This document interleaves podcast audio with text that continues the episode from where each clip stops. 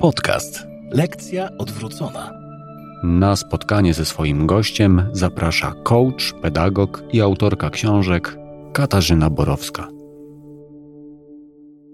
Dzisiaj zaprosiłam do lekcji odwróconej Justynę Zarębę. Justyna, powiedz, kim jesteś, żebym ja się tutaj nie wyłożyła yy, na formalnościach psychoterapeutka dzieci i młodzieży? E, tak, witam. E, też jestem psycholożką po psychologii na Uniwersytecie Warszawskim, a tak naprawdę chyba też bym o sobie powiedziała, że jestem osobą, która pracuje już od ponad 25 lat w systemie edukacji jako psycholog i psychoterapeuta. Hmm. Czy tobie jest bliska y, psychologia systemowa, jeśli dobrze mówię? Tak, tak. To jest, to jest akurat ten nurt, w którym się kształciłam do zawodu psychoterapeuty. Mhm. Nurt, który pokazuje, że rodzina jest systemem naczyń połączonych. Oczywiście. I że nic się nie, wy, nie może za bardzo wydarzyć, jeżeli tylko e, spróbujemy się skupić na jednym elemencie, na jednym członku rodziny. Może nie nic, e, ale e, trudno, tak. tak? Znaczy inaczej. Wtedy się będzie wydarzało inaczej. Natomiast jeśli pomyślimy o rodzinie, ale też w ogóle o różnych środowiskach, jako o systemach, które w czymś nas wspierają, w czymś nam utrudniają życie, i pomyślimy o tym w takim szerszym kontekście, to wtedy w inny sposób możemy doprowadzić do zmiany na trochę lepiej. Mhm. Do zmiany życia. Do zmiany w życiu, do zmiany być może życia, ale mamy szansę też, też być może w mniej siłowy sposób e, poszukać różnych rozwiązań kiedy zadziałamy poprzez tak, system. Tak, tak. I poprzez takie trochę szersze widzenie, widzenie kontekstów, w jakich funkcjonujemy. Mhm. Bo rzeczywiście to podejście systemowe, ono na to zwraca uwagę, że kontekst nadaje znaczenie wielu sytuacjom. Tak? To znaczy? To znaczy, że oczywiście można skupić się na Jasiu, przykładowym Jasiu, że się zachowuje niegrzecznie, i wpada w szał i zaczyna czymś rzucać podczas y, lekcji w klasie. Kopie kolegów? Tak, na przykład. A można e, rozejrzeć się kroczek wcześniej i zobaczyć, co się wydarzyło. E, jak zadziałała na przykład klasa i niektórzy koledzy albo koleżanki, że Jasiu w taki sposób na to odpowiedział. I to jest właśnie już to taki kontekst systemowy. Czyli klasa, le, lekcy, e, klasa szkolna jako system. Jako system, ale również rodzina jako system. Mhm. Rodzina też na różnych poziomach, bo nie tylko mama i tata. Mhm. Ale być może taki szerszy kontekst, tak? Dziadkowie, ciocie, w ogóle taka mała społeczność, w której dani ludzie mieszkają, żyją, a w szkole, no to oczywiście środowisko szkolne. Ale nie tylko rówieśnicy, ale nie również tylko, nauczyciele. Oczywiście. Woźne? Oczywiście. Ależ oczywiście. Wszyscy. Wszyscy. E, również pani dyrektor, pan dyrektor. Oczywiście. Panie woźne bywają często w szkołach takimi osobami, które najwięcej, e, najważniejszych rzeczy wiedzą i widzą. A to prawda, bo byłam 10 lat e, dyrektorem i wiem coś o tym.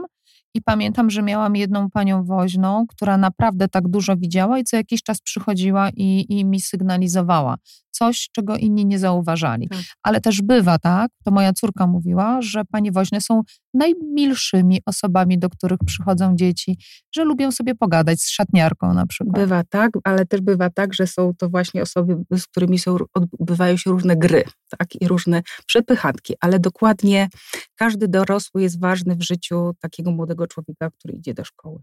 Mhm. Każdy każdy. Dorosły jest ważny w życiu młodego człowieka. To bardzo ważne.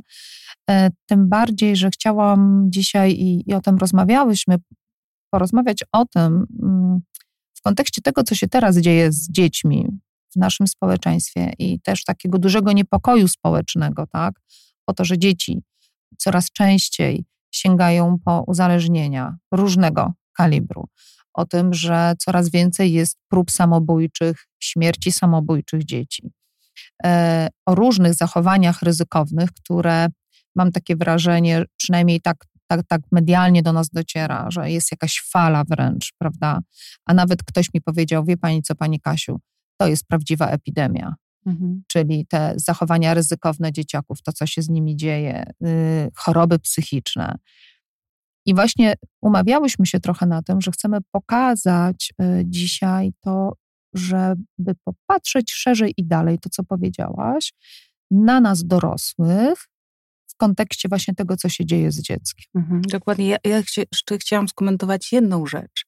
Ja nie wiem, czy teraz tego jest więcej.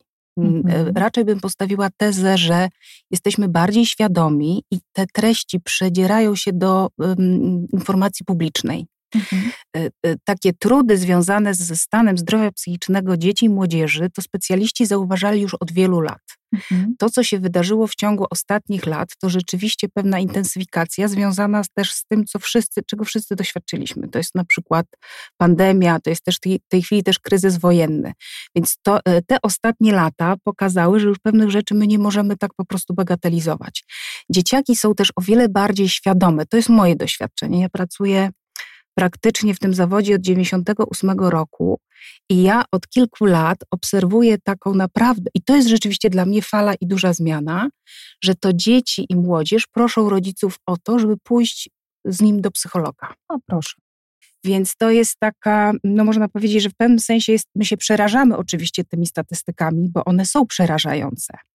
I nawet jedno doniesienie, jedna informacja o tym, że ktoś tak cierpiał, że nie widział w ogóle szansy, żeby się to jego życie zmieniło i na przykład targnął się na swoje życie, to jest dla nas, dla społeczności, dla dorosłych, dla innych dzieci tragiczna informacja. Natomiast równolegle też mam takie poczucie, że właśnie młodzi ludzie są o wiele bardziej świadomi, że w ogóle dobrostan psychiczny i zdrowie psychiczne to jest w ogóle coś, co jest w polu uwagi i o co trzeba dbać. I naprawdę, jak e, właśnie w tych jednych z, z, tych poradni oświatowych, edukacyjnych, jak pracuję i odbieram na przykład takie telefony zgłoszeniowe, gdzie rodzice dzwonią, żeby się umówić na spotkanie z psychologiem, to często zadaję im takie pytanie, a w ogóle skąd ten pomysł, żeby do nas zadzwonić? I wtedy? I wtedy często rodzice mówią, córka mnie poprosiła.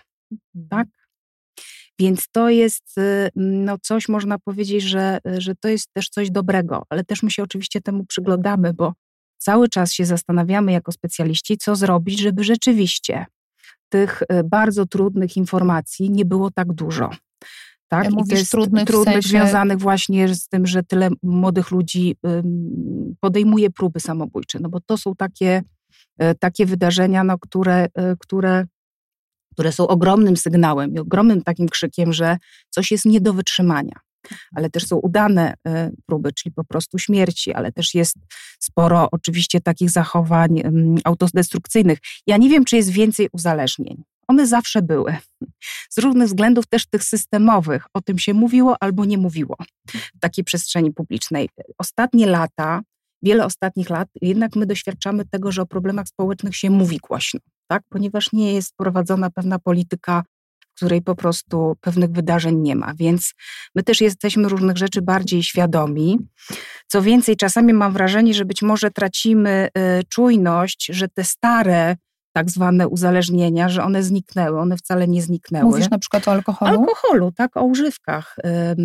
To się trochę też zmienia, bo też jest ta przestrzeń internetu, tak, y, innych ryzykownych zachowań, takich, których tak nie widać bo, bo to się dzieje w internecie, tak? Więc to, e, to się nadal dzieje i można powiedzieć, że, ale też równocześnie ja jednak mimo wszystko zauważam coś takiego, że też jest, jest większa świadomość ludzi i większa taka e, gotowość na to, że to nie jest wstyd, w ogóle o tym mówić, że można też szukać pomocy. I to jest I że to zmiana. jest ważne. I że, że to jest ważne. psychiczne jest tak, ważne. Tak, mhm. tak, tak. Więc to jest y, E, no, to, jest, to, to, jest trochę, e, ja myślę, że to nam pokazała pandemia, bardzo, ale też te, pandemia, pandemia za sobą przy, przy, poniosła mm, również to, że wiele rodzin doświadczyło bardzo wielu stresów związanych z, z reorganizacją życia, z upadkiem różnych y, biznesów, ale też ze śmierciami w rodzinie, tak? ponieważ to były, po prostu wiele osób zmarło.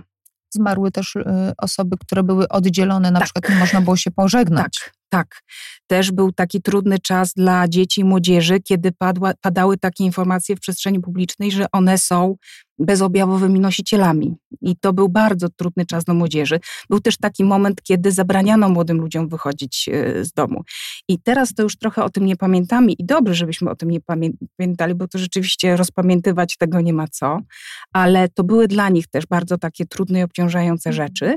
I to w pewnym sensie też w ogóle różne rzeczy nam pokazały. Też pokazały nam to, jak funkcjonująca mm, na obecnych zasadach szkoła już pewnych rzeczy nie pomieszcza. Ponieważ też y, podczas pandemii się okazało, że wiele, dla wielu dzieci była ona troszeczkę zbawienna, ponieważ obniżyła im pewne progi, y, progi stresowe i o wiele łatwiej było im się uczyć, będąc w domu. O, proszę, czyli tutaj y, takie światło na edukację, tak, co tu można tak, by było zrobić. Tak. E, żeby dzieci jednak nie były tak zestresowane chodzeniem do szkoły tak. i nauką szkolną. Tak, i ja dlatego o tym mówię, bo to jest właśnie też taki, e, taki punkt widzenia systemowy, żeby spojrzeć na to wieloaspektowo. Tak?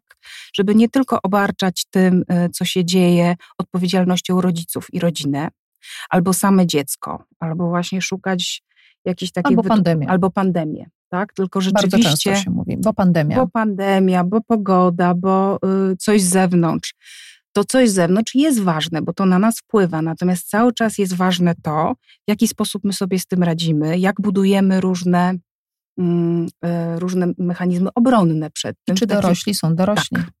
I w jak, dokładnie, i też w jakim stanie są dorośli. Ponieważ to jest też kolejna rzecz bardzo ważna. Jeśli chcemy w ogóle mówić o zdrowiu psychicznym e, dzieci i młodzieży, to równolegle, to równolegle mm, mm, warto pomyśleć i przyjrzeć się temu, w jakim stanie są dorośli. Okej, okay.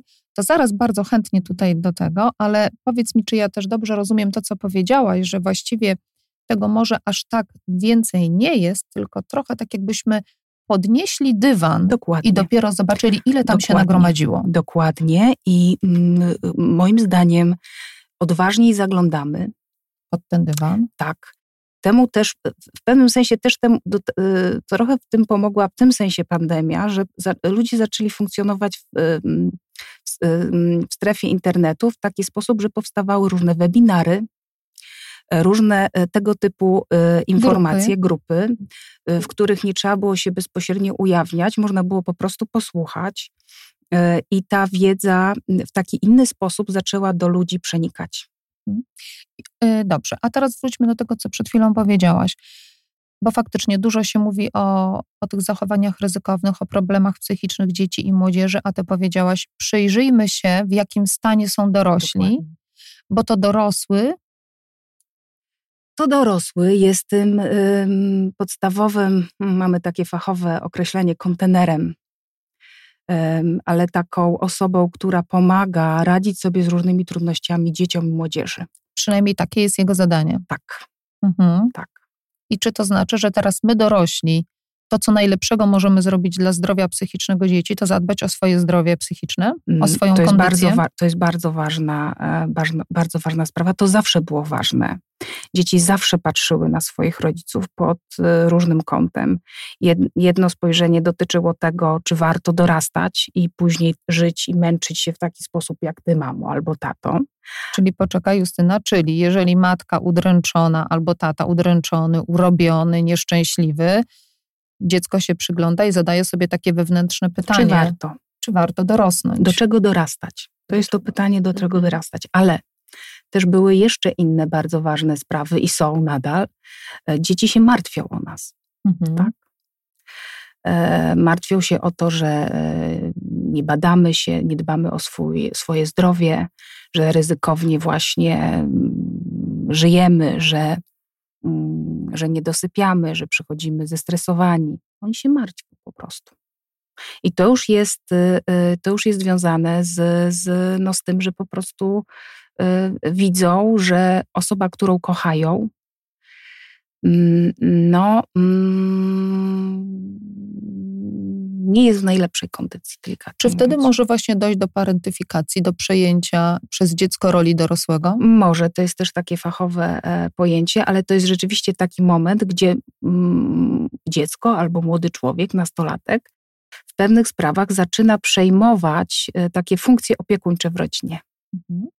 I też można powiedzieć, że w jakimś kawałku to też nie jest nic złego, bo też my się tak uczymy w rodzinach. Na tym to czasami polegają też, polega też radzenie sobie z różnymi problemami, że pewne rzeczy są płynne yy, i zmienne właśnie. I to jest jakby y, kwintesencja jest w tym słowie, bo y, to nie o to chodzi, żeby y, czasami dziecko nie zobaczyło, że mama mama, mamę boli głowa i może warto mamie zrobić herbatę albo przynieść coś, e, żeby jej było trochę e, łatwiej. Bo to przecież empatia. To jest dokładnie, tylko kłopotem jest, jeśli to się utrwala i jeśli dziecko później żyje w takiej sytuacji, w której no już na nic innego nie ma miejsca. Tak? Nie ma dzieciństwa. Nie ma dzieciństwa i że ono przejmuje po prostu taką, taką rolę. Staje się mamą dla swojego taty, dla swojej mamy lub dla, dla młodszego rodzeństwa. Mhm. mhm. Natomiast y, y, y, ja też już po tych latach pracy też patrzę na to z takiej szerszej perspektywie. To są doświadczenia, które nas budują. One też później, może się to zdarzyć, że implikują różnymi takimi pożytecznymi cechami, które mamy. Czyli każdy medal ma dwie strony. Każdy medal ma dwie strony, czasami może jeszcze nawet jakąś inną, albo wnętrze swoje ma. E, zawsze kłopot jest w proporcjach, e, w, czasie trwania e, i, w, i w tym, czy jednak te ważne dla siebie osoby widzą się w tych różnych trudnych sytuacjach i jakoś mogą się spotkać w swoich prawdach. Bo może się okazać, że jakiś czas w życia, e, życia rodziny jest trudny dla dzieci, bo na przykład, nie wiem, rodzice mają problemy finansowe, problemy w pracy, problemy zdrowotne, albo są problemy związane z dziadkami. I rzeczywiście wtedy nie mają głowy, mm, głowy czasu, nie widzą tych swoich dzieci adekwatnie z ich potrzebami, ale na przykład jak ten czas minie, na ile oni są gotowi od do tego, żeby o tym z dziećmi porozmawiać. I powrócić do swojej roli. Powrócić do swojej roli, być może przeprosić za to, że się y, rzeczywiście nie miałam dla ciebie głowy ani czasu. To musiał być dla ciebie trudny czas. Rodzic może przeprosić swoje dziecko? Mm, dlaczegoż by miał nie móc? Mm -hmm. Ważne jest, żeby pozostać w pewnej takiej adekwatnej prawdzie. Często też w ten sposób mm, paradoksalnie buduje swój autorytet. Czasami rodzice boją się, e, boją się przepraszać, bo mówią, ale w ogóle to jak to dziecko to odbierze, a w ogóle dlaczego dzieci się nie przeprasza, dzieci się nie przeprasza albo mi, też y, to niestety wynika z tego, że nikt ich nie przepraszał i nie mają takiego doświadczenia, że to może coś zbudować, a nie jest oznaką jakiejś słabości. Więc y, i znowu wracamy do rodziców, że to jest ważne, w jakim oni są e, stanie emocjonalno-psychicznym. W jakiej kondycji?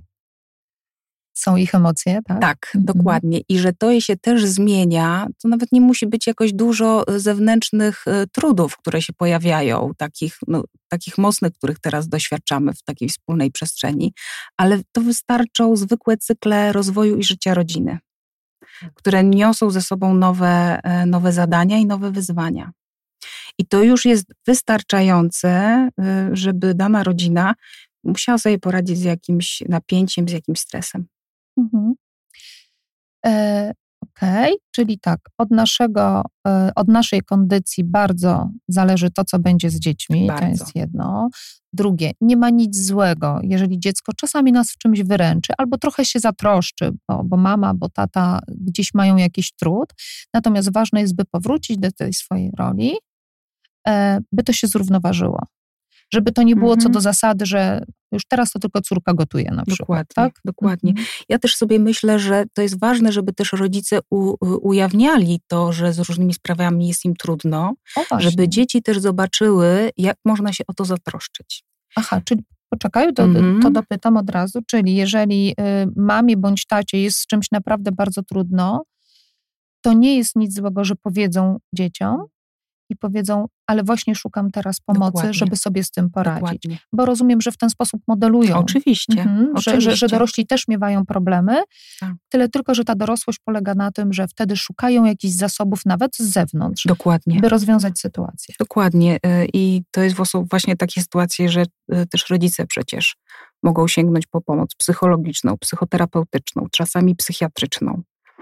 Mm, I w ten sposób dokładnie dają taki sygnał dzieciom, że mm, to, co się z nimi dzieje, z nimi jako z nimi rodzicami jest ważne, ale też jest, będzie ważne, jeśli oni, dzieci, będą mieli jakieś trudności. Mm. I dokładnie tak jak powiedziałaś, pokazują, że na tym polega też taka dojrzałość, żeby wziąć odpowiedzialność za swój stan, żeby zacząć szukać jakichś rozwiązań. I szukać ich na zewnątrz, a nie w ramionach dziecka. E, tak, chociaż, chociaż e, też tak jak pracuję tyle lat, e, to, to też nie jest coś, to oczywiście to się zdarza. Rodzice mówią często, że to dzieci są dla nich siłą w ogóle do radzenia sobie mhm. z życiem. I ja bym za to rodziców nie oskarżała, że to się mhm. dzieje. Ważne jest właśnie, żeby to nie była jedyna siła. Mhm. Bo wtedy to jest, ta sytuacja jest również dużym obciążeniem dla dzieci, że one są sensem życia dla swoich rodziców. No właśnie, kiedy to mówisz, to od razu, to od razu pamiętam, że ja często coś takiego słyszałam. Gdzieś tam w tle, moja mama mi tego nie mówiła, ale gdzieś jak między koleżankami. I to było dla mnie bardzo obciążające. I właściwie nie wtedy, kiedy to słyszałam, tylko kiedy chciałam już iść do swojego dorosłego życia, bo gdzieś to we mnie budowało takie, no to skoro moja mama y, tak poświęciła dla mnie i że ja byłam tym jedynym sensem, nie bardzo sobie dawałam prawo do tego, by odejść w swoją dorosłość, no bo co mamę zostawię? Dokładnie. Dokładnie. I gdyby się porozmawiało właśnie z taką mamą, czy ona zrobiła to specjalnie, czy miała świadomość, że coś takiego robi, powiedziałaby, że nigdy w życiu. Oczywiście, oczywiście. Że nie o to jej chodziło. Tak, tym bardziej, że y, myślę, że akurat w przypadku mojej mamy tak było, ale pewnie wiele jest takich mam czy ojców, którzy dla których to jest y, taki język miłości, prawda? Dokładnie. Ona jest sensem mojego mhm. życia, czyli kocham ją tak mhm. bardzo. Mhm. Natomiast to nie oznacza, że nie warto nad sobą pracować i mieć taką świadomość, że mm, możemy rzeczywiście dzieci włożyć w pewne role. I z tego powodu one mogą mieć później różne kłopoty w swoim dorosłym życiu, ze swoimi partnerami, ze swoimi dziećmi, ze swoimi szefami, koleżankami kolegami w pracy, a również nadal w tej rodzi y, rodzicielsko-dziecięcej relacji, która no, pozostaje po prostu na forever. Nie? E, Justyna, mm, już się dogadałyśmy na ten temat jesteśmy jednego zdania, ale powiem to jeszcze raz. Ustaliłyśmy, że rodzic ma nie być przyjacielem dziecka, tylko ma być przyjacielskim rodzicem. Tak. Powiedz, na czym polega ta różnica?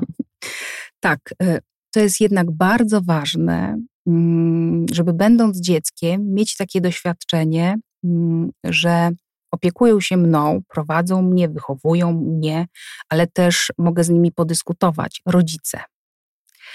E, I mm, ja znam takie sytuacje, takie przypadki, że na przykład ktoś w swoim dzieciństwie doświadczył dosyć, powiem tak, takiej twardej ręki rodzicielskiej i na przykład sobie powiedział, że on nigdy w życiu czegoś takiego y, nie zrobi swoim dzieciom i że zostanie dla swojego dziecka przyjacielem, że nie będzie chciał być na przykład surowym rodzicem albo takim rodzicem, który go nie akceptował. I mm, ze zdumieniem e, później te osoby odkrywają w okresie dorastania. Zazwyczaj okres dorastania jest takim okresem e, dużej zmiany e, w rodzinie i takiej weryfikacji różnych rzeczy, ale w ogóle dużej zmiany. Obrazu rodziców.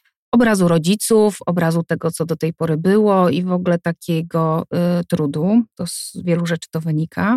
I wtedy na przykład y, te mamy odkrywają albo ci tatowie, że no jak to, przecież my byliśmy na takiej kumpelskiej, y, w kumpelskiej relacji i o co chodzi. I później jak zaczynamy o tym rozmawiać, to zaczynamy, że dzieci chcą mieć rodzica, chcą mieć tego kogoś, y, wobec kogo mogą się zbuntować, wobec tego chcą mieć tego kogoś, kto jednak pokaże pewną siłę i pewną konsekwencję w ważnych sprawach, Czyli taka twarda miłość? Y, taka mm, miłość, która chroni ważne rzeczy, ważne sprawy. I na przykład? No na przykład zdrowie. Jak młody człowiek chce próbować yy, różnych substancji, bo jest ciekaw, bo przecież na przykład się rozwija i przecież to jest tato, mamo, ty też próbowałaś, przecież to jest normalne. Skąd mam wiedzieć, czy to dobre, czy niedobre, jak nie spróbuję? To w imię wolności można wiele takich rzeczy wymieniać a rodzic mo może postawić granicę nie. Ja się nie zgadzam, żebyś do 18 roku życia pił piła na przykład. I zwykle to dzieciom dobrze robi.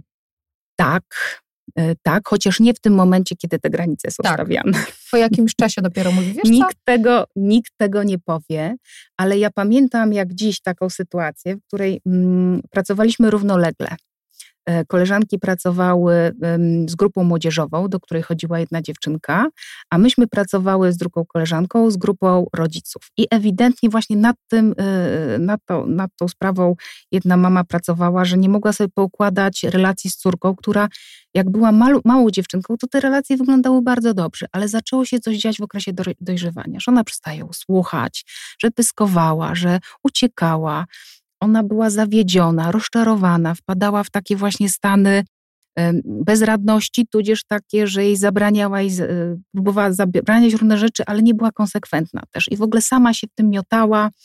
E, mówiła, że w ogóle przecież ona inaczej ją wychowała, a dzieją się tak okropne rzeczy. I jeszcze oczywiście tam w tle była babcia, która mówiła jej, no jak ty możesz sobie na to pozwolić? No, naprawdę dużo się działo ale jednak po iluś tam spotkaniach tej grupy, no tak zaczęło nam się to jakoś układać, że trochę ma, ta mama ma kłopot właśnie w tym sobie poukładaniu, że, mm, e, że nie jest przyjaciółką jednak swojej córki, a na czymś innym to ma polegać. I co to znaczy być tą mamą? I pamiętam jak dziś, że był taki moment, w którym ta mama mm, e, przyszła do nas na grupę i mówi: Słuchajcie, znowu to zrobiła, a ja jej przecież zapowiedziałam, że jak to zrobi, to ja zrobię to i to. I mówi, i słuchajcie, i ja dałam radę, spokojnie wyciągnęłam te konsekwencje.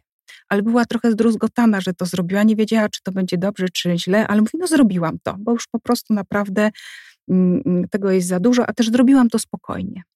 A równolegle od koleżanek słuchamy taką historię, jak jej córka przychodzi na grupę i tam zawsze była taka rundka początkowa, co słychać, co się dzieje, i opowiada swoją historię i mówi: mm, Słuchajcie, Moja matka zabroniła mi wyjść z domu. Hmm.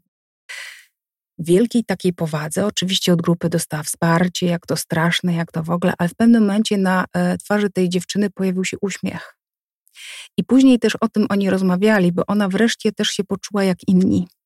Ona też się poczuła paradoksalnie bezpiecznie. Dostała też wsparcie od grupy rówieśniczej, więc to, to, to była dla mnie bardzo taka pouczająca historia, co to znaczy jednak być mamą i po co są te granice. E, dla młodego człowieka. Nie?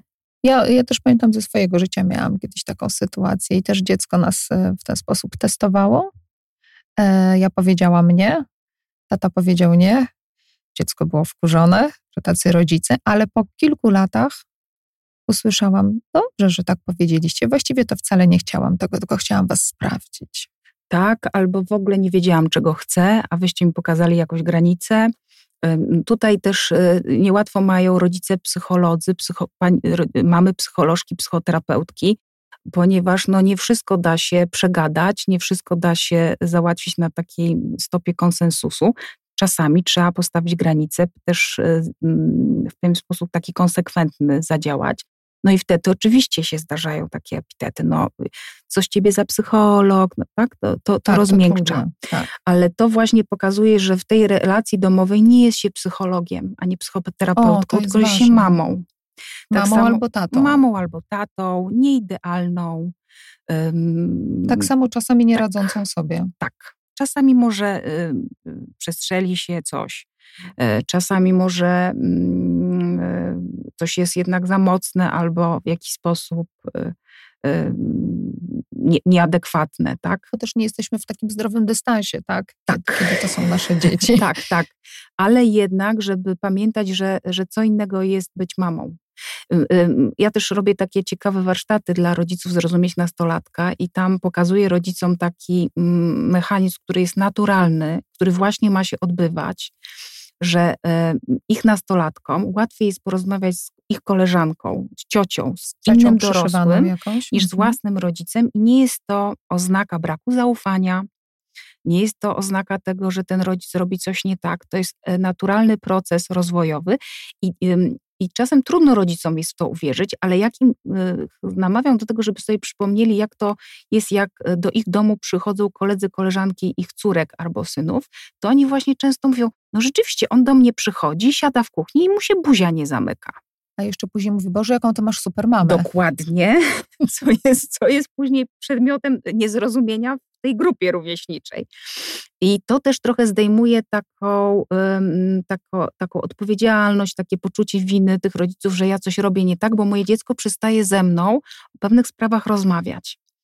To się właśnie zaczyna dziać w okresie dojrzewania. Tam się pewne rzeczy dzieją e, w sposób taki naturalny i to bywa trudne do przeżycia dla tych rodziców, którzy w tym okresie pierwszego takiego rozwoju swoich dzieci, no po prostu starali się, dawali wiele, wiele z siebie. Nawet ci, co nie dawali wiele z siebie, to również bywają bardzo za, e, zaskoczeni tym, co się dzieje. Justyna, to tak, czy, czy, czy damy radę kilka takich punktów, y, chociaż takich punktów orientacyjnych? Co to znaczy być przyjacielskim rodzicem, przyjacielskim ojcem, przyjacielską matką? To, y, to jest rzeczywiście mm, y, prowokujące pytanie, bo ja nie lubię dawać takich recept, ale tak sobie myślę, że rzeczywiście mm, mm, być może kilka takich punktów do takiego zastanowienia się można skonstruować. I nie wiem, czy to Cię zaskoczy, czy nie, ale pierwsza rzecz, która mi przyszła do głowy, to starać siebie samego zbyt surowo nie oceniać. Siebie mhm. jako rodzica. Ponieważ też. Czyli być wystarczającym? Y, starać się. Starać się być wystarczającym. starać się, bo myślę, że to jest proces. Ale na pewno myślę, tak jak no, mam kontakt z rodzicami i różne też swoje doświadczenie, to co bywa takim y, punktem spustowym do tego, że później idzie lawina różnych wydarzeń, to jest to, że często sami siebie surowo oceniamy. Czegoś sobie nie możemy wybaczyć, poddajemy się pod pręgierz takiego poczucia winy, które no niekoniecznie jest konstruktywne. Osłabia nas. Tak. Robimy różne rzeczy, tak. żeby zadośćuczynić. Zadośćuczynić albo właśnie, mm, albo, albo po prostu to nam się też przekłada na relacje z dzieckiem, bo y, trudno jest znaleźć konstruktywne rozwiązania, jak jesteśmy w takim stanie, w którym sobie myślimy, że wszystko zniszczyliśmy, tak, że jesteśmy beznadziejni, że różne rzeczy nie mają sensu, ale też trudno jest znaleźć Wszystko, dobre... Co złe, nasza wina. Nasza wina, ale też trudno znaleźć bo też e, odcieniem tego, o czym mówię, jest mówienie, że to wszystko przez tego drugiego rodzica na Aha. przykład. I, I, wtedy już siadamy na konia cały tata, cała mama, bo ona ma to po tobie, bo on ma po tobie. No. Mhm. Więc y, ja myślę, że pierwsza rzecz to rzeczywiście poukładać się ze sobą, ale... Nie mówić źle o rodzicu swoje, o swojego dziecka, to na pewno warto. również o sobie. To na pewno warto. Warto w ogóle ponazywać te uczucia, które nam towarzyszą. I do tego przydają się inni ludzie. Ponieważ rzeczywiście samemu nie jest łatwo sobie wykonać na sobie ten, e, ten zabieg, bo trzeba się odwentylować, bo przyjdą takie myśli do głowy i przyjdą takie silne, negatywne uczucia. I wtedy warto rzeczywiście mieć gdzieś w swoim otoczeniu kogoś, komu jak powiemy, słuchaj, naprawdę czuję się paskudnie, chyba coś, czegoś coś przegapiłam, coś nie tak, albo ten moje dziecko jest beznadziejne i ten mąż i ta praca i to życie i ktoś jakoś będzie w stanie to usłyszeć i nie powie nam, no co ty, słuchaj, a ja mam świetnego syna, nie? Albo a u mnie to wszystko w porządku, albo jakoś zbagatelizuje, bo to, to nie pomaga. Więc, a co pomaga?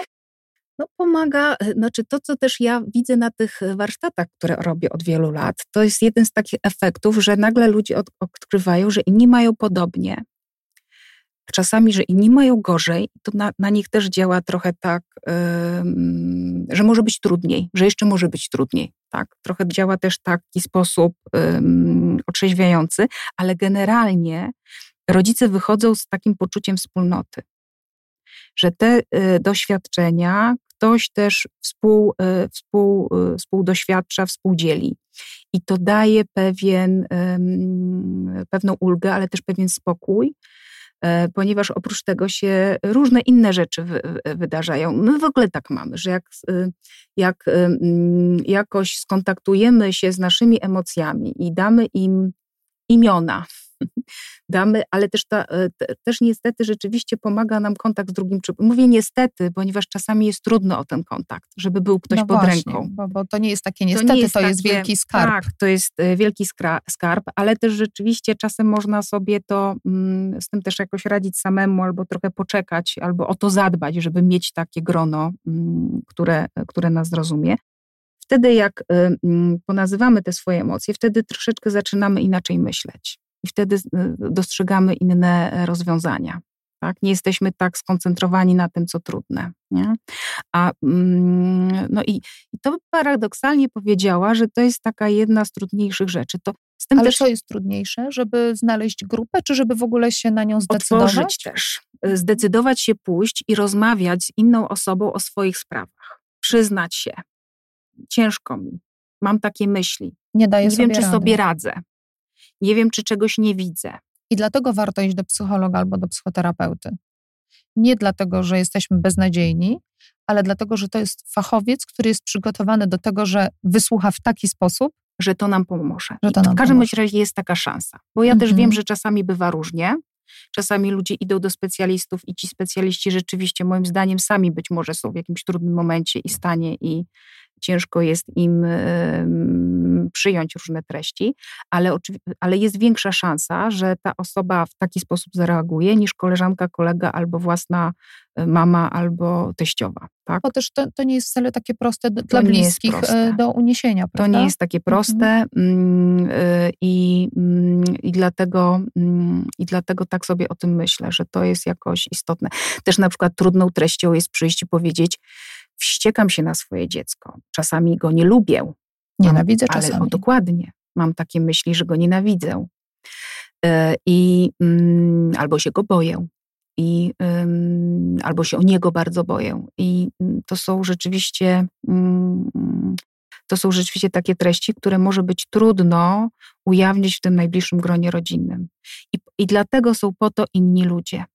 Tak? Dlatego są terapeuci, dlatego są Tak. grupy Wsparcia dla wsparcia rodziców. dla rodziców, są różne rodzaje, różnego rodzaju warsztaty, Tak, które pewnie i kompetencji uczą, i wysłuchują. tak. Tak.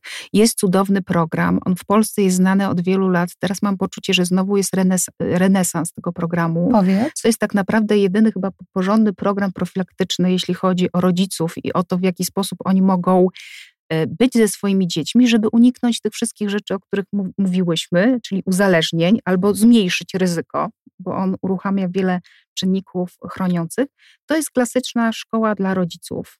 To są uniwersytety dla E, rodziców. To, ten program się tak nazywa. Szkoła, dla, rodziców. To jest A w program. Warszawie, on, gdzie to jest prowadzone? Och, y, bardzo wiele rejonowych poradni psychologiczno-pedagogicznych za darmo Tych, robi. tych do których Tak, jesteśmy jako rodzice tak, kierowani tak, mm, tak, ze szkoły tak, na przykład. Tak, nie, nie musi nikt nas kierować tam. Mhm. Tam się samemu przychodzi do poradni. To już, y, I chce się zapisać do szkoły dla rodziców. Tak, tak nazywa się ten program. To jest 10 spotkań po 3 godziny. To jest program, który został opracowany na tym programie, jak mówić, żeby dzieci mm, Słuchały. słuchały, jak słuchać, żeby do nas mówiły mm, pani Mazlisz i Faber, dokładnie. To pani Joanna Sakowska się z tym programem bardzo dobrze kojarzy.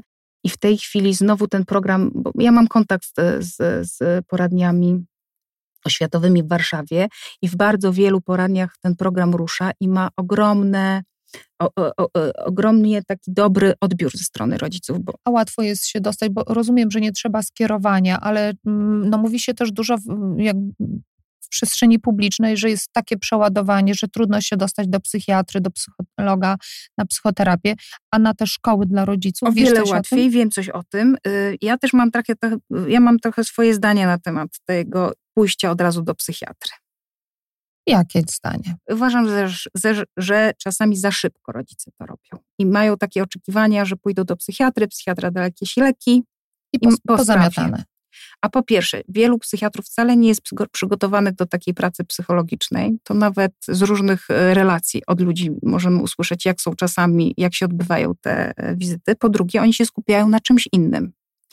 I rzeczywiście Bardziej biologicznie, tak, i rzeczywiście to, chemicznie. co mogą y, zaproponować, to są, to są leki, których działanie i tak, ich skuteczność okazuje się w czasie, bo na każdego te leki troszeczkę inaczej mogą Poza tym zadziałać. trochę to jak bez zaglądania do źródła, Dokładnie. od razu Chcemy przykrywka. znaleźć Mhm. jakieś rozwiązanie, żeby on wstał i poszedł do szkoły. O wiele mądrzejszym y, sposobem jest pójść jednak z kimś porozmawiać, właśnie z tego powodu, o którym mówiłam, że jest czas i przestrzeń, żeby w ogóle ponazywać, co jest trudne w życiu. A szkoła dla rodziców to jest jednocześnie coś, co jest programem profilaktycznym, czyli rzeczywiście nas, rodziców, troszeczkę zatrzymuje e, przy tym, e, jak my trochę inaczej możemy mówić do dzieci, żeby im było łatwiej radzić sobie z życiem, Nam z nimi. a nam z nimi, bo bardzo, a równocześnie przygotowuje rodziców do tego, że stają się trochę bardziej świadomi różnych spraw i jeśli uznają, że to za mało, że ich problematyka jest bardziej y, no, złożona, to są o wiele inaczej przygotowani już później do dalszej pracy e, psychologicznej, terapeutycznej. Czy te programy Szkoła dla Rodziców są w całej Polsce? Mogą być w całej Polsce, bo to wszystko zależy, czy ktoś chce taki program zrobić, czy nie. Mm, też myślę, że też pewnie są w różnych organizacjach pozarządowych przez nich proponowane.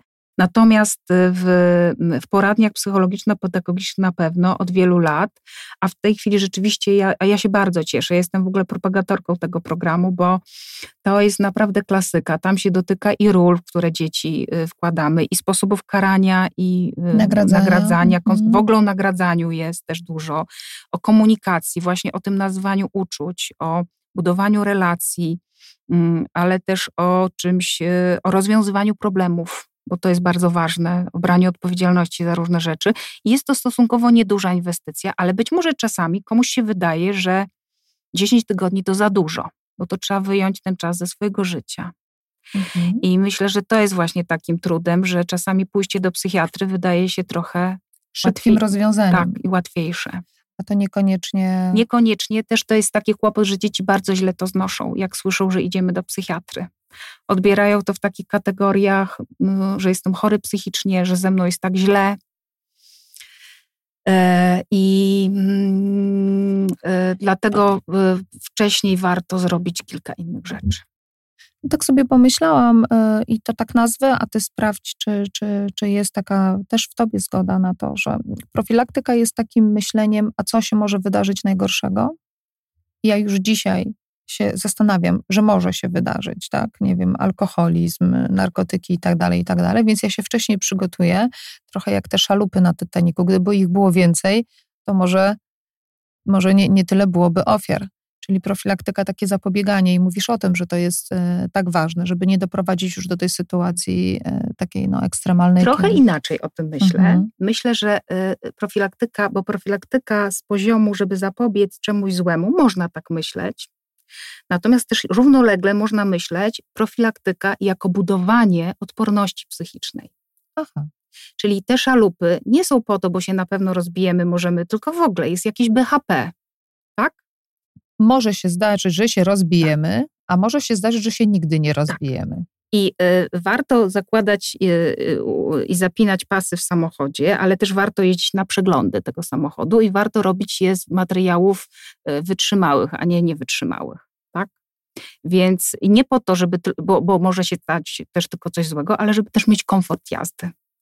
Więc można też, bo, bo, bo, bo ja tak różnie myślę o tym strachu. Czasami rodzice tak się boją, że nie są w stanie zauważyć też dobrych rzeczy i ucieszyć się tym, co jest. Bo są w lęku. W lęku. I dzieci źle to znoszą. Jeśli rodzic tylko cały czas mówi, bo żebyś ty, nie wiem, nie zszedł na złą drogę, bo ktoś cię wykorzysta, albo rzadko myślą, że ty kogoś możesz wykorzystać i o, kogoś źle potraktować. To jest też ciekawe ale mm, prze, przełożenie w ogóle uwagi na to, że ty się masz czegoś nauczyć, dowiedzieć czegoś o sobie, dowiedzieć czegoś o świecie, czegoś spróbować, na coś odważyć, to jest trochę inny język. No tak, to wtedy jest też takie niestraszenie tym życiem, które, e, które na dziecko tak, czeka. Tak. Tylko, Tylko pokazywanie, jakby, to życie też ma fajne kawałki. W ogóle, e, Nauczmy jakoś, się. Tak, jakieś, jakieś radzenie sobie z tym życiem, doświadczanie tego życia, patrzenie, no, do czego ono nas zaprasza, w czym nam uwiera i jakie znajdujemy na to rozwiązania. Więc ja trochę tak myślę o profilaktyce, jako w ogóle sposobie na budowanie dobrej relacji i dobrej więzi a nie na, tylko na takim, bo to nie działa. Też robiono różne badania w, w ramach profilaktyki. To y, czasem straszy, po niektórych spływa, niektórych zamraża ten strach. Mm, bardziej takie przykłady, jak w ogóle można sobie radzić z życiem, tak? jak można te życie budować, żeby ono było dla nas satysfakcjonujące. I że w ogóle można sobie z nim poradzić. tak. A to, że się różne rzeczy zdarzają, to też jest część tego życia. I to trochę zmienia y, optykę i w tym sensie można też być może znaleźć więcej osób chętnych, które gotowe są wsłuchać i wsłuchiwać się w różne rzeczy. Te trudne rzeczy, o których mówisz, to dobrze, żebyśmy wiedzieli też my, jako profesjonaliści, y, ale y, bo one są. Natomiast straszenie tym, jakoś ja mam takie poczucie, że tak, ja nie wiem, czy to dobrze. Czy to może przytłoczyć, tak, czy to tak, może, no to tak, ja już nic nie będę tak. robił, bo ten strach jest za duży. Dokładnie, nie? Mhm. Jak to i tak ma przyjść, to i tak przyjdzie. Czyli tak naprawdę profilaktyka to z jednej strony są te szalupy, tak. przewidywanie, że tak. może tak się zdarzyć, e, to są te pasy bezpieczeństwa, a z drugiej strony przegląd. Przegląd, przegląd dokładnie. Dokładnie, przeglądy, dbań, wlewanie, do, tak użyję tej metafory, tak, tak. dobrego paliwa. O właśnie, żeby później nie kichało. tak. Więc, mhm. to jest, y, więc to jest po prostu mm, jakby takie no, troszczenie się o to, co teraz w życiu jest, nie na bieżąco. Bo czasami z tego właśnie lęku rodzice tak, y, tak dziecko chcą różne rzeczy zabezpieczyć, że nie widzą, że po prostu naruszają bardzo bieżącą więź. I taka kontrola się załącza, prawda, która jednak niszczy no. bliskość, y, no. jednak y, bli zaufanie niszczy, prawda, bo to jest z tego lęku tak. rodzicielskiego. Justyna, powiedziałaś coś takiego, że dzieci źle reagują, jeżeli od razu biegniemy do psychiatry, E, i że jesteś jednak orędowniczką tego, żeby najpierw się poprzyglądać, e, czy to w ogóle jest konieczne, tak. żeby tak nie przeskakiwać tak. od razu. E, ale też pamiętam, jak rozmawiałyśmy któregoś dnia przy okazji i mówiłaś, że mm, my ludzie jesteśmy generalnie też wyposażeni w, w takie naturalne sposoby radzenia sobie, ale też i wspierania drugiego człowieka w sytuacji trudnej. Powiedz troszkę więcej, bo też właśnie a propos, to, dlaczego o tym mówię, tych kolejek do specjalistów tak. i tego trochę tak mi się wydaje, nie wiem jak ty z, z pozycji psychoterapeuty, bo, bo jednak masz trochę inną pracę, że takiej gonitwy, no to gdzie ja się teraz zapiszę, a wszędzie są kolejki, tak. a ja muszę do specjalisty, tak. muszę, bo na pewno sobie sama nie poradzę. Tak. A ty mówi, rozmawiałyśmy, że to tak. troszeczkę może być inaczej. Tak, bo zapominam, jak się właśnie pojawiają te silne emocje, szczególnie lęk i bezradność, mm, to zapominamy o, y, o swoich zasobach. To też taki naturalny, y, naturalny trend. O A, tym, żeby może sobie też zaufać, tak? Z, y, znaczy takich zasobach, mm, takich zasobach związanych z tym, że, mm, że już nie jedną trudną sytuację w życiu przeszliśmy tak, żeby, że to też może jakoś rozwiążemy. Nie? Więc y, mm, natomiast ja myślę, że to nie przychodzi łatwo, bo jak człowiek jest rzeczywiście w takim lęku, to jeśli ktoś z nim nie porozmawia życzliwie, nie da mu czasu swojego i uwagi i nie pomoże mu się w tym odnaleźć, to rzeczywiście samemu trudno jest to odnaleźć. Ale ja też pamiętam kontekst, w jakim myśmy o tym rozmawiały. I po pierwsze, rzeczywiście my zapominamy o tym, i to jest właśnie ten kawałek o, o zasobach naszych, że y, to, co y, jest kłopotem, to, że nasze myślenie robi się tunelowe, że się szybko uruchamiamy i robimy, i żyjemy w takim strasie, w lęku, że też jednocześnie nasz mózg i w ogóle nasza biologia jest nastawiona na przetrwanie i że wiele naszych mechanizmów obronnych, które mogą się nam nie podobać, bo powiem, no wyparł, tak? Zapomina, nie, nie chce o tym wiedzieć, że to jest jednocześnie też nasz zasób, że jak jest czegoś za dużo, to my mamy swoje biologiczne mechanizmy, takie korki, i że niekoniecznie, ale też parado- o, to chciałam powiedzieć, paradoksalnie, też ta depresja, która jest, y, która też była, bo też myślę, że to się też zmienia, mamy taką, y, to się zmienia ten nasz obszar naszych trudów, ale w ogóle depresja. Można powiedzieć, że to, że odmawiamy pójścia do pracy czy do szkoły i zostajemy w domu, mówimy koniec, nie?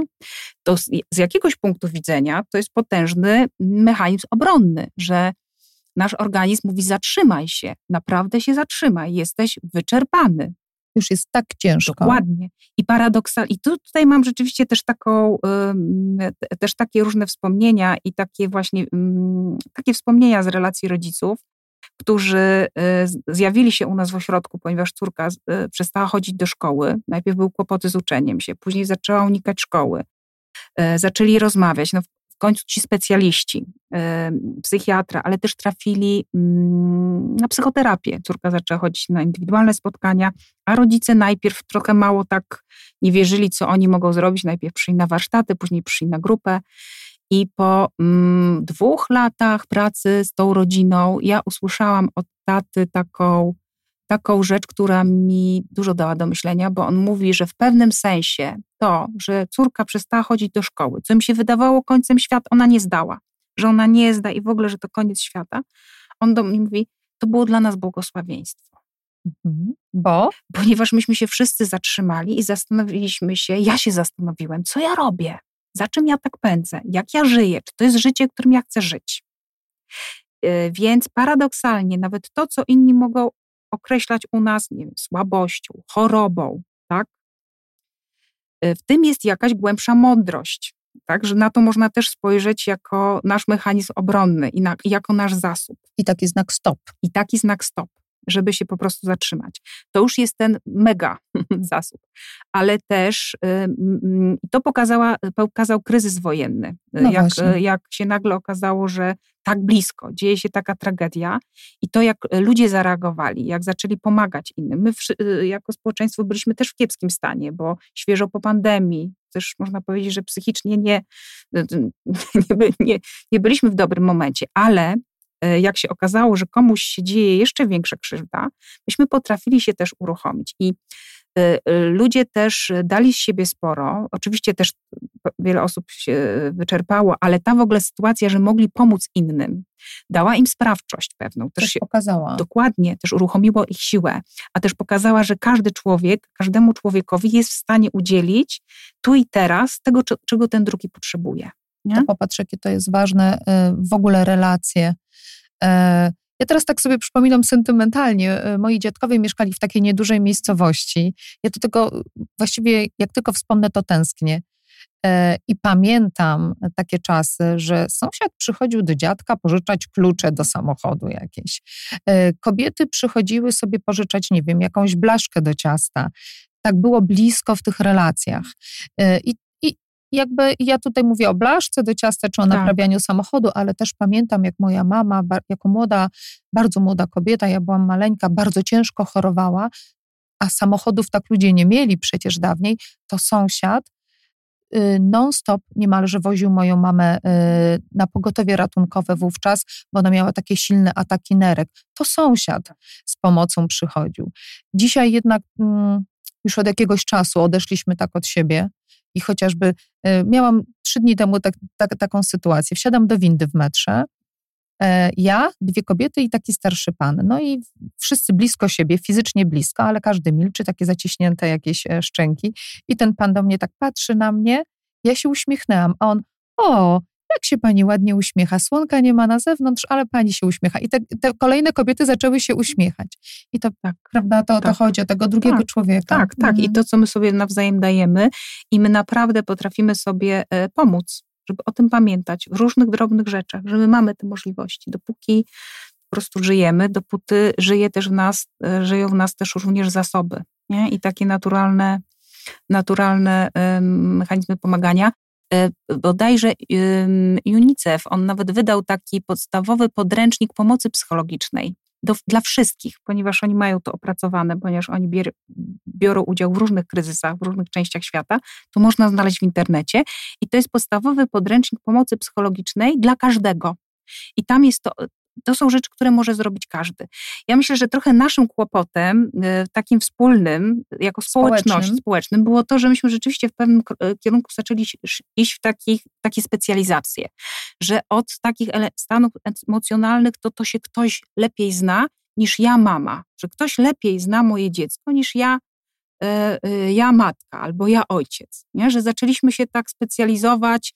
To ma oczywiście swoje, myślę, że różne jeszcze funkcje, ale zaczęliśmy też jednocześnie tak delegować odpowiedzialność na zewnątrz, nie? że mm, i to się i to się rzeczywiście tak e, wtedy trochę może, my się też trochę od swoich zasobów separujemy, więc to czasem to ułatwia, no bo możemy powiedzieć, no tutaj do, kranem to do hydraulika, nie? Ale później się czasami okazuje, że no może coś drobnego to mogę spróbować i zrobić. Nie? To... A ja pamiętam, jak poszłam na grupę dla rodziców nastolatków, no już parę lat temu i usłyszałam takie zdanie, jesteście ekspertami od swoich tak. dzieci. Tak. I to było też takie właśnie przywracające mi sprawczość, e, że ja mam jakiś wpływ, że ja właściwie to swoje dziecko to już znam od lat 15 albo i dłużej, bo jeszcze jak było w brzuchu, albo jeszcze jak o nim marzyłam. Y, jestem ekspertem tak, od i, mojego dziecka. I tu jest rola profesjonalistów, tak pracować z tym rodzicem, żeby on odzyskał dostęp do swoich zasobów i do odnajdywania różnych y, y, rozwiązań danych sytuacji, a nie żeby się zdał, uzależnił, bo to różnie można nazwać, na specjaliście, ponieważ specjalista sobie z tym nie poradzi sam. Nie? Bez rodzica, bez nie. zaangażowanego nie. nie rodzica. Tak, to też ostatnio miałam taką sytuację, ktoś do mnie napisał, że bardzo potrzebuje pomocy, bo dziecko jest uzależnione i, i że już sobie, a ja zadałam pytanie, czy pani chodzi na swoją terapię? No nie.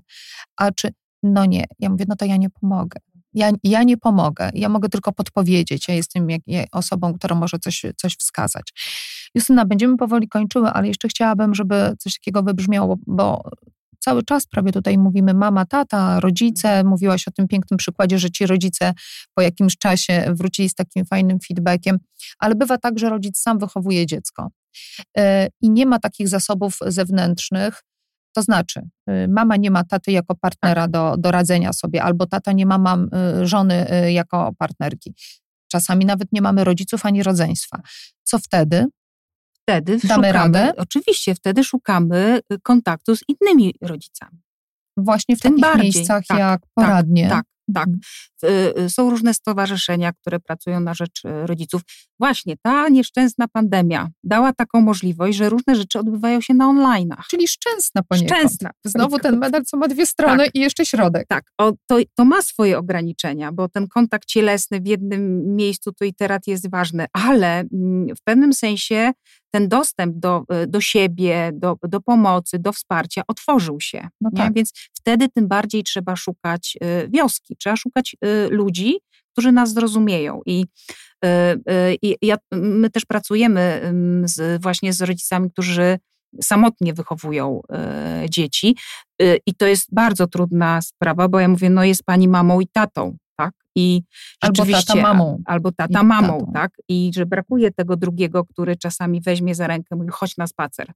Obgadamy, od, odetchniemy, wrócisz, odpocznie. wrócisz, nie, nawet z mamą wyjdzie, weźmie tą mamę, A, swoją tak. partnerkę, Mhm. chodź na spacer, odetchniesz, pomyślimy, co z tym zrobić, bo doprowadził cię do, jesteś tak wzburzona, że zaraz powiesz kilka słów za dużo i później nie będzie wiadomo, jak to Ochłoń, zbierać. ochłoń. Ochłoń. I vice versa, tak? Aczkolwiek też wcale nie jest łatwo, jak e, są, e, e, też nie chciałabym powiedzieć, że zawsze jak rodzice są razem, to jest lepiej. To jest kolejna, kolejna historia. Zawsze jest ważna jakość Mhm. tak? Nie, nie ilość, i, mm, tylko to, co się dzieje. Wtedy, kiedy się jest w, w takiej Samemu. sytuacji, kiedy się samemu, to tym bardziej trzeba poszukać ludzi życzliwych i z nimi stworzyć wioskę. Szczególnie tak sobie myślę o tym okresie dojrzewania, bo on rzeczywiście to jest, to jest, to jest taki e, specyficzny okres w rozwoju człowieka. Na szczęście podobno jest jak ospa, że przechodzi. Przechodzi, mija. No, Mija. I Mija. przez tą zarazę można przejść obronną Tak, ręką. tak. No i takim właśnie optymistycznym e, akcentem przyszłyśmy do punktu, w którym goście zadają mi pytanie. Jedno. O, mm, to zaskoczenie dla mnie. Mhm. To jest dla mnie zaskoczenie. No Ja- bo to lekcja tak, odwrócona. no to lekcja trzeba. odwrócona. ale w ogóle, bo myśmy się tak e, niedawno poznały Tak. i ja tak troszkę, troszkę popatrzyłam w, w necie, czym się interesujesz, ale w ogóle po prostu jestem pod wrażeniem, e, skąd taka, mm, e, skąd taka, no, taka myśl, odwaga, żeby dotykać tak różnych tematów Różnych. różnych, w takim w sensie w takich, bo też e, wywiady z osobami, które e, są osadzone, które W więzieniach. Tak, są w Mhm. więzieniach. Naprawdę też im się zdarzyły e, rzeczy, których ponoszą bardzo duże konsekwencje. Nie? I tak sobie czasem myślałam właśnie, ze względu na jaką wartość ty to robisz. To jest duże chyba pytanie. Duże pytanie, bo jeszcze o wartości, gdzieś na poziomie wartości pogrzebać. Mm, Coś, E, czy, ja nie chcę, żeby to tak zabrzmiało Mhm. wartość, ale jakby ze względu na to, co jest dla ciebie ważne Mhm. osobiście, że też no, robisz takie spotkania, tak? Dzisiaj mnie zaprosiłaś, ale też zapraszasz osoby, które właśnie czegoś doświadczyły, takiego ży- życiowego, prawdziwego, trudnego, nie? Czy jakby co, co tobą kieruje, że uważasz, że warto poświęcić temu czas? A, że warto, że warto poświęcić temu czas. E, Też nie chcę, żeby to zabrzmiało jakoś pompatycznie, bo to nie o to chodzi, ale gdzieś e, w, tak sobie teraz myślę, jest to jakaś naturalna miłość do drugiego człowieka. Dzieci są mi szczególnie bliskie, ponieważ jak wiesz, to od 30 lat e, pracuję w oświacie i moja praca zawodowa w ogóle zaczęła się od e, małych dzieciaków, bo od klas 1-3 i pamiętam, że to dawało mi przeogromne szczęście zawodowe, no ale też jestem osobą, która mm, rozwija się i poszukuje więcej. Więc y, te dzieciaki też mnie dużo nauczyły. Ja się bardzo przy nich rozwijałam, ale też gdzieś jakoś tak w naturalny sposób y, no, przeżywałam też tak głęboko ich rozterki, ich, y, ich łzy w oczach, ale też i ich radości. I, być może, że to, że ja teraz zajmuję się tym, czym się zajmuję, czyli osobami wykluczonymi y, z różnych powodów i wysłuchuję różnych historii, ale też tak jak z Tobą poszukuję rozwiązań, y, jest jakąś, jakimś naturalnym etapem mojego rozwoju, mm, takiego spełnienia się też zawodowego, ale też jako człowieka. Zawsze miałam takie zaciekawienie drugim człowiekiem, ale pewnie jak to w życiu, pewnie też byłam zaciekawiona samą sobą i każdym z, z, z moich e, rozmówców odnajduję też trochę siebie, albo też siebie wzbogacam, więc pewnie to robię dla siebie. To myślę, że to, że to tak. Ale fajnie, dziękuję, że, że to dostrzegłaś. To, to miłe. Dziękuję Ci bardzo, Justyna, za to spotkanie i za to wszystko, co już jest za nami, ale za to, co jest przed nami, bo dużo jakichś fajnych pomysłów mamy na razem. Mam nadzieję, e, nie mam nadziei, jestem przekonana i pewna, że, że, że ten podcast bardzo dużo e, rodzicom da. Gdzie możemy zaprosić jeszcze rodziców warszawskich, ale nie tylko? Och, y, warszawskich to na pewno do rejonowych poradni, też do poradni specjalistycznych, ale też do wciesu, bo wcies ma bardzo ciekawy program, Akademia bodajże Rodzica się nazywa i tam są również ciekawe rzeczy, ale też ostatni rok to jest dużo programów takich y, finansowanych przez samorząd i jest wiele organizacji pozarządowych, które robią bardzo dobrą robotę. To jak to Trzeba poszukać? tego poszukać. No niestety pewnie po, albo można podpytać w swoich rejonowych poradniach, albo w szkołach, albo trzeba przez internet. Y, ja po prostu mam polubione te NGOsy i już widzę, co oni oferują. Tego jest naprawdę sporo. Szczególnie w Warszawie, Szczególnie prawda? w Warszawie, ale też warto szukać różnych projektów, które są y, takie ogólnowojewódzkie, bo też jest kilka rzeczy finansowanych przez um, samorząd województwa. I też na pewno, y, na pewno, y, na pewno, na pewno y, nowo powstałe i rozwijające się ośrodki z pierwszego poziomu referencyjnego, bo to jest rzeczywiście coś, co się zmienia w psychiatrii dzieci i młodzieży i to jest na skalę całego kraju. I jak to wpisać w Google tak najprościej? Dla... Właśnie, to ma tak długą nazwę, że no to właśnie. jest trudno wpisać. To po, Pierwszy powoli. poziom referencyjności. Poradnie um, psychoterapeutyczno-psychologiczne dla dzieci i młodzieży albo środowiskowe centra zdrowia psychicznego dla dzieci i młodzieży. I Czego tam rodzic może się spodziewać? Tam rodzic może się spodziewać takiego mm, kontaktu z terapeutami środowiskowymi, z terapeutami dziecięcymi i młodzieżowymi. Dostępu do psychiatrów tam za bardzo nie ma, chociaż są y, różne te ośrodki, bo nadal z tymi psychiatrami jest y, wyzwanie, ale cała ta koncepcja też jest zbudowana na tym, że nie od razu do psychiatra. Czyli to jest ten pierwszy krok. Pierwszy krok. A potem potem dalej. I pamiętajcie, że mimo wszystko wszędzie są jacyś psycholodzy, pedagodzy szkolni. E, są właśnie takie samorządy, w których poradnie rejonowe mają swoje dyżury w, w szkołach. Tak na pewno jest w Warszawie. I w ten sposób można mieć też kontakt ze swoją poradnią e, rejonową, do której nie trzeba mieć żadnego skierowania. To jest ważne. To jest ważne. Do tych e, poradni z pierwszego poziomu referencyjności, z tego co wiem, również nie trzeba mieć żadnego skierowania. I tam się sporo i dużo dzieje, i dzieje się dużo w Warszawie.